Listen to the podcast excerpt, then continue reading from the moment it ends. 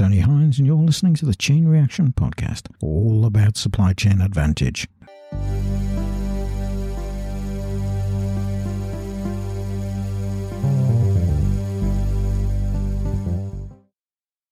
Hi, I'm Tony Hines, and you're listening to the Chain Reaction Podcast, all about supply chain advantage. Well, this is the news roundup for this week. A lot of things happening in supply chains. But just before I move on to that, there's economic news breaking this week in the United Kingdom. The growth figure for the first quarter of 2022 was issued, and it's just 0.8 percent. That's a fall of 0.1% in March. The pound against the US dollar is at a low point at 1 22 and the pound against the euro is at 117. The FTSE's around 7159 and Brent crude is down about 2% to 105 US dollars. Inflation in the United States is 8.3%. That's down by 0.2% on last month. Last month being March, of course. That's the April figure. And that's probably a result of the movement of interest rates pressing down to try and keep inflation down by the Federal Reserve in the US. The Saudi Aramco, the oil company, this week overtook Apple as the world's largest company. That's as a consequence of the rising oil prices and the increasing profitability that's uh, happening in energy. The Northern Ireland Protocol is still on the agenda this week, with the government of Northern Ireland now having a majority of Sinn Féin MLAs. And the DUP in Northern Ireland is refusing to take part in government at Stormont until the Northern Ireland Protocol is removed. Now, that's quite a problem. It's been a problem reported on chain reaction with the additional friction over a number of months, and it's still a problem. And Liz Truss has been threatening to stop the protocol, telling the EU that uh, Britain will withdraw from that protocol unless they renegotiate it. There's a lot of posturing going on here, and it does seem a bit crazy that a deal struck by the Prime Minister when he got Brexit done has now come to a fruition in the sense of we know everything's not quite right with the Brexit arrangements. And there's been a woeful lack of planning that's clogged up the system, causing lots of friction in supply chains. So, about time it was sorted out, but the only way to sort it out is through negotiation. A negotiated settlement is needed, and it's needed quickly because there are other things at stake here apart from supply chains. It's the Good Friday Agreement, of course. And the stance currently being taken by the UK government could lead to an unwelcome trade war between the UK and the European Union. Let's hope it doesn't come to that. And let's hope there's some sense. Both uh, Šefčovič on the part of the EU and Truss on behalf of the United Kingdom do seem to be rather entrenched presently. Cargo ships have a great deal of potential to be autonomous and battery driven. But I read two interesting articles this week one about the battery technology, saying that. Uh, ships are not really equipped from a safety point of view to deal with a fire from that battery technology on board a ship, and that needs some further work. And there's lots of legislation that might prevent autonomous ships and battery driven ships that needs to be looked at. Uh, the other interesting thing this week, there was a, a ship, the motor vessel Suzalu was the ship that uh, underwent trials this week. It's a cargo ship, 749 tons, using artificial intelligence off the east coast of Japan to drive that ship and undertake various maneuvers, looking at safety particularly and maneuverability. That ship is a 749 gross ton vessel, which is an autonomous cargo ship and it runs using Orca artificial intelligence. And Yarden Gross, who's the CEO, said they'd conducted a 40 hour trial, 400 maneuvers with a full ship on the east coast of Japan. And that was funded by the Nippon Foundation. Ships have had autonomous capability for some considerable time in the sense of the equipment on board with uh, few crew members, but the automated systems actually maneuvering the ships. So one could see a world in which autonomous ships might become quite the norm. But of course, have to cover all the risks to ensure that those ships are safe on the oceans. But it looks quite promising. Now, I just want to tell you about a special edition that will be coming up soon, which will look at transparency, trust, and technology in supply chains. So, hopefully, you'll tune in for that one, and that should be quite an interesting program.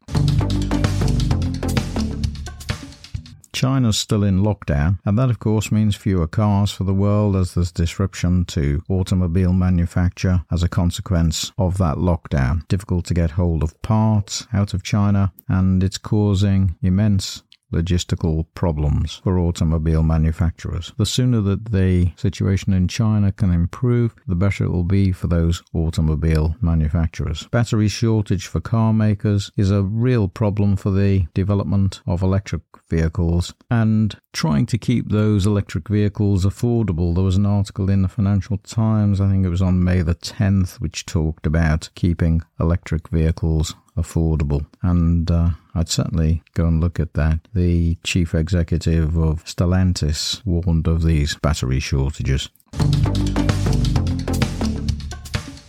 There was another article caught my eye about uh, tech manufacturers and the problem with computer peripherals, which surprisingly have a big environmental footprint. And so when it comes to climate change, we have to look at the ways in which these products are produced, and that goes from raw material, manufacture, and of course shipping. They all have the potential to increase emissions, which does nothing, of course, for the climate change targets that have been set for 2050. And one way to do that is to work with suppliers to look at processes for the primary inputs of steel making and try to lower the content and, of course, the cost. Steel production contributes about 7% of global greenhouse gas emissions, according to the International Energy Agency. So, any way that that could be lowered would be good news. A few weeks back, we had a special episode on returns, and I had Regina Frei on the program from Southampton Business School. And Regina was also on a special edition on supply chain careers. And I just wanted to update listeners that the new MSc in Strategic Operations and Supply Chain Management that Regina spoke about, which is available at uh, Southampton University Business School, is working to seek accreditation from the Chartered Institute of Logistics and Transport and also the Chartered Institute of Procurement and Supply. So that's good news for anybody thinking of taking up the challenge to join that course at Southampton this year. So good to hear that from Regina. The number of new COVID cases in Shanghai has fallen from 25,000 to around 2,000, according to Chinese estimates. And although there is that fall, the Economist newspaper says this week that that's unlikely to mean that uh, things will be back to normal anytime soon because people are still locked down. And of course, as we all know, it takes time to crank up the workplace and drive the output and move the ships once things are improved. Ford has 50 tier 1 suppliers in China, and they're working hard to ensure that supplies are maintained. We know that Shanghai is virtually out of action and things are slow, but Ford is trying to arrange fast shipments and air freight to fill the supply needs. Limited capacity and the lockdown restrictions are severely problematic. But we know certainly the companies behind the scenes are working extremely hard to try and get things moving and to process supplies and you know looking to secure those supplies from elsewhere if they can't get them from the usual suppliers. But as I've said previously, that's not a straightforward or an easy option. It's sometimes very difficult because you've got quality standards, it's time to arrange the procurements and to approve new suppliers. So that in itself can take some considerable time. One example of this uh, rush to improve the risk might be seen elsewhere in the clothing industry as retailers and brands have been scurrying to move their supply to different places. Levi, for example, has reduced its reliance on China over the past few years. In 2017, it sourced about 16% from China, and in 2019, 2019, it's down to about 2%. So they're trying to reduce the risk from one key source. It's often very attractive on a price basis to do so. One thing we should think about, of course, is that uh, China itself is well networked and they can help the solution through their networks in Southeast Asia. And that happens too. Nevertheless, global supply chain disruptions are said to have cost Levi about 60 million lost revenue dollars in the last quarter alone. In the United Kingdom this week, it was the state opening of Parliament. And that was interesting because there was a lot of, uh, well, I suppose what people would have called hot air in uh, lots of the hurried statements pushed out by uh, government. One of the things they were keen to do was to uh, try and push away criticisms from the lack of planning and execution of post Brexit trade deals. And I noted that um, there was a piece about public procurement saying they wanted to simplify it. There's not much detail about this, but there's certainly uh, a lot of press releases about it. And one of the things that they talked about was making it easier to go through the public procurement process. I just wonder how easy that might be when we think about all the problems with uh, rushed and hurried contracts pushed through during the pandemic, which didn't go through proper scrutiny or through due process? Are we going to see more public procurement put at risk, costing taxpayers money? Or are they serious? And if they're serious about doing something to make public procurement easier for the smaller firm, then obviously they need to include people who understand those procurement processes to give feedback into their ideas before they rush them out. One of the main reasons, of course, for pushing these statements out was to demonstrate the success of Brexit, but it's been anything but so far, saying that uh, we're not bound by the rules anymore. Well, perhaps we ought to be, and perhaps we need rules in place that protect everybody in the process. Freedom and flexibility is one thing, they were the words used by government, but freedom and flexibility needs to be coupled with responsibility and regulation. Tesla has reportedly halted nearly all of its production in Shanghai as a result of the lockdown there. So I'm guessing that uh, Elon Musk is probably searching the globe to see where this capacity can be replaced. I doubt he'll want to slow down his ideas as a result of that disruption. He won't just wait, he'll be searching actively for new suppliers, I would have thought. And Toyota has cut production also due to the Shanghai lockdowns. Toyota said it will close eight plants in Japan, and 14 lines will stop production from Monday, the 16th of May through to the 21st of May as a result of the lockdown in Shanghai. So, car companies having real problems. The World Bank reported this week that Ukraine is pushing up prices of commodities, including food, cotton, and energy. So the, the war in Ukraine is starting to bite around the globe. And of course, Lots of companies that are affected by the sanctions imposed on Russia have been able to manipulate those sanctions in some way to still get access to some of the supplies that they actually need. So it's not all cut and dried, but it's important that uh, income to Russia is cut if they are serious about stopping the war. They need to get to the negotiating table. Last month, the World Trade Organization lowered its forecast for growth in world trade from 4.7 to 2.5, so a lowering of 2.2% due to the Russia invasion of Ukraine. Food production, of course, we've mentioned will be hit, wheat and corn. And Russia has already began taking some of the harvested products back to Russia. In Africa, 35 of 55 countries import wheat and grain from Ukraine and Russia. And so they're likely to be badly affected as the war continues. 22 countries imported fertilizers from Russia and Ukraine, and they'll be affected. So Africa is likely to come off badly from the Russian invasion of Ukraine and the disruption it causes to their supply chains.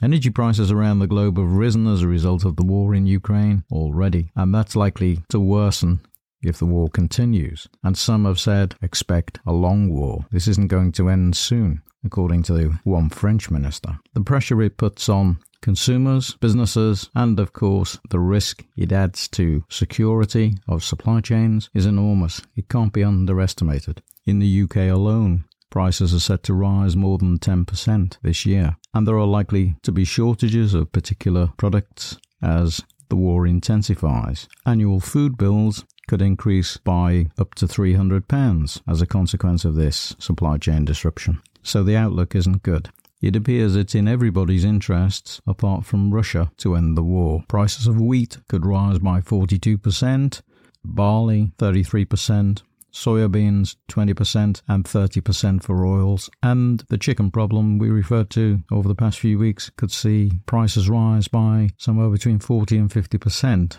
for those uh, those chickens with feeds and fertilizer prices nudging upwards. Ukraine and Russia account for 30% of global wheat exports and about 60% of the global sunflower supplies, and they produce lots of fertilizer and timber, amongst other things. So all those products could rise significantly. So COVID, the war in Ukraine, and inflationary pressures all adding to a dismal economic outlook. French container giant CMA CGM Group has said it will incentivize the return of boxes back to port. So they're going to pay a premium for returning those boxes. It's the first time this kind of uh, strategy has been employed, so far as I'm aware. So they said unusual times need uh, unusual solutions. It's a 60 day incentive program. They'll pay $300 per dry container returned to particular locations, and they hope that about 43,000 dry containers will be put back into circulation within four days of the pickup on or after May the 16th. Well, some good news there then. So this might bring some relief to the ports of Los Angeles and Long Beach and other big container ports around the globe. Let's hope it works. Royal Mail in the UK plans to use drones. So it's going to drop mail on 50 new routes using drones to do it over the next three years. It's a partnership with a logistics company that uh, has drones called Windracers, and providing the Civil Aviation Authority approves the move, it's likely to help Royal Mail deliver to more remote communities, so particularly islands and uh, places like the Isle of Scilly, Shetland Islands, Orkney Islands, and the Hebrides. They wanted to have about 200 drones over the next three years, increasing to around 500, servicing all corners of the UK. So it wants to get that into a trial situation. So that'll be interesting to see how that works out. On time delivery in all kinds of weather, said Simon Thompson, Chief Executive of Royal Mail. That's what we like to hear. Well, that's it for this week. Hope you've enjoyed the show. I'm Tony Hines. I'm signing off. I'll see you next time. Bye for now.